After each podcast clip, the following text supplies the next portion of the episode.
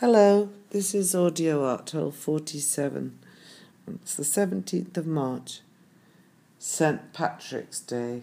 Well, I'm nowhere near Ireland, but I'm on my Irish passport away on a bit of a rest cure. I wrote that and uh, in a text, and it changed itself to test cure. I suppose it's always a bit of a test to go for a rest, but I had to get away off the runaway ghost train.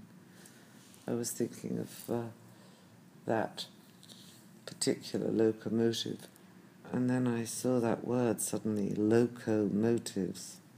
Yeah, mad intentions, and uh, ah, what a train of thought. Yes, feeble puns, weak jokes. I'm just full of them. They seem to keep me going at the moment. I don't know how they do, but they do. I looked up at Orion last night, the starry sky, and said, Look, you could see Orion's belt as clear as day. I know when I'm with nature more and more at ease, the words stop. It's like that negative space I spoke of so po- positively, positively, where there just aren't words beyond words, very nice place.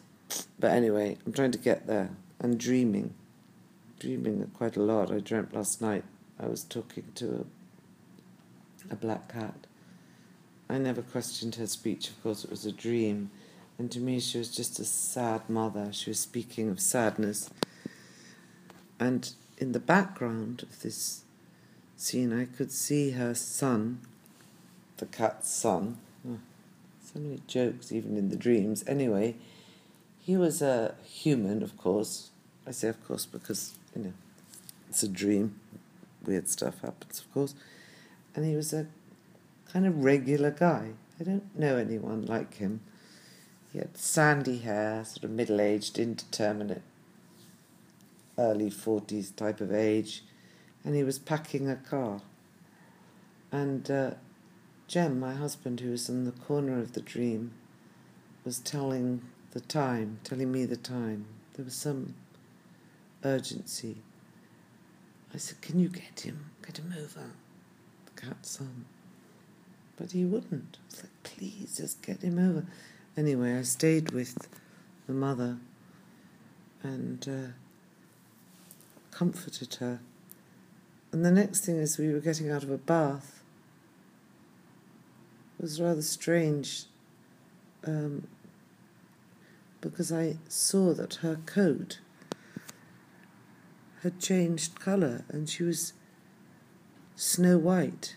Her, her, her fur was absolutely white. Her head was still black, but she was, you know, just a white cat with a black head. Anyway, she scampered away, true to her cat nature, without a word. without so much as a word.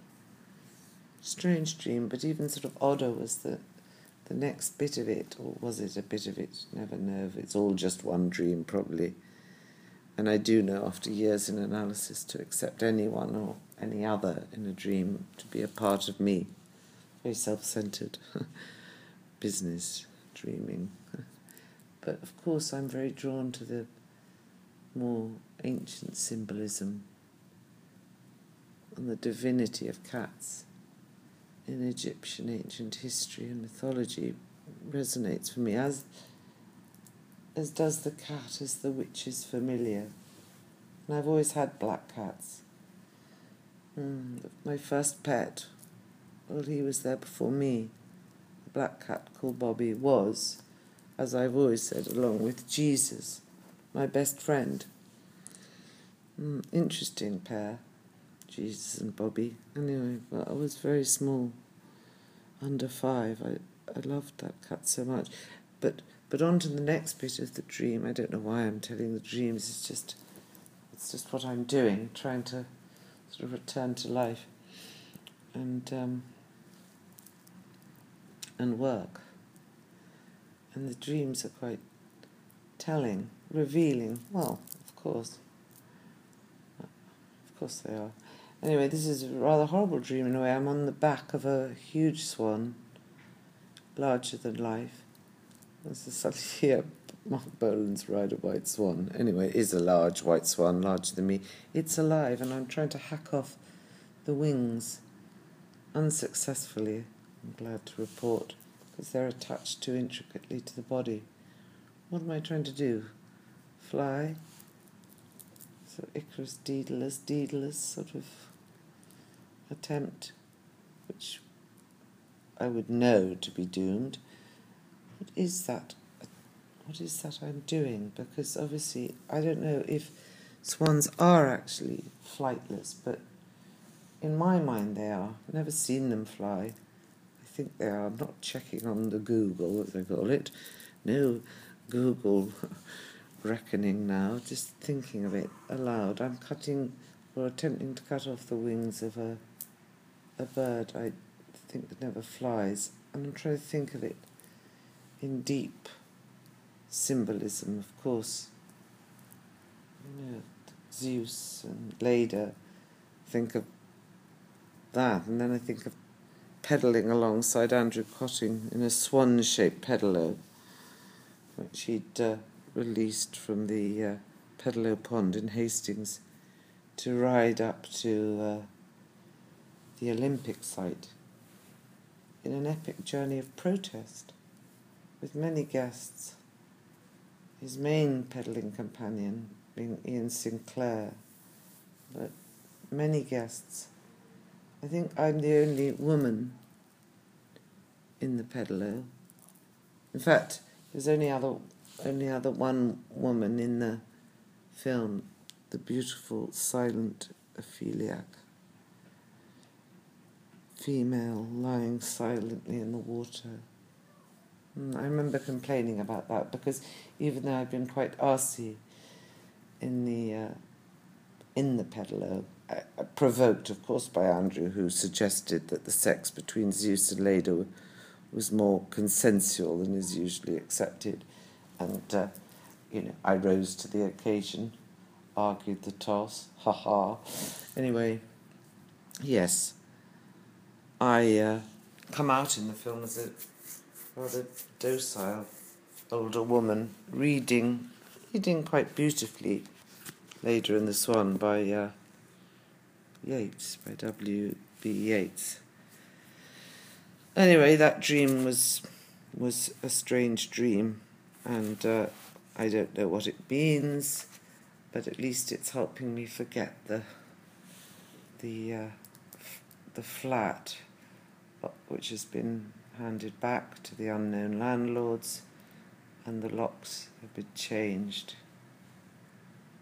No keys I have will ever open that door again, and uh, I think of the beautiful Sinatra blue eyes of the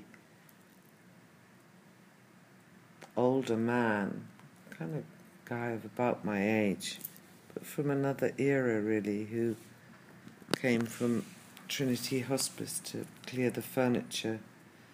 And when he couldn't remove so much of it, he called it heartbreaking, except he called it art breaking. Did I mention this last week? He probably did.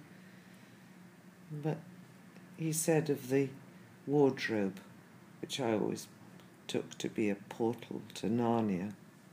Yes, I read C.S. Lewis, and as a seven year old, I read Narnia as Narina. anyway,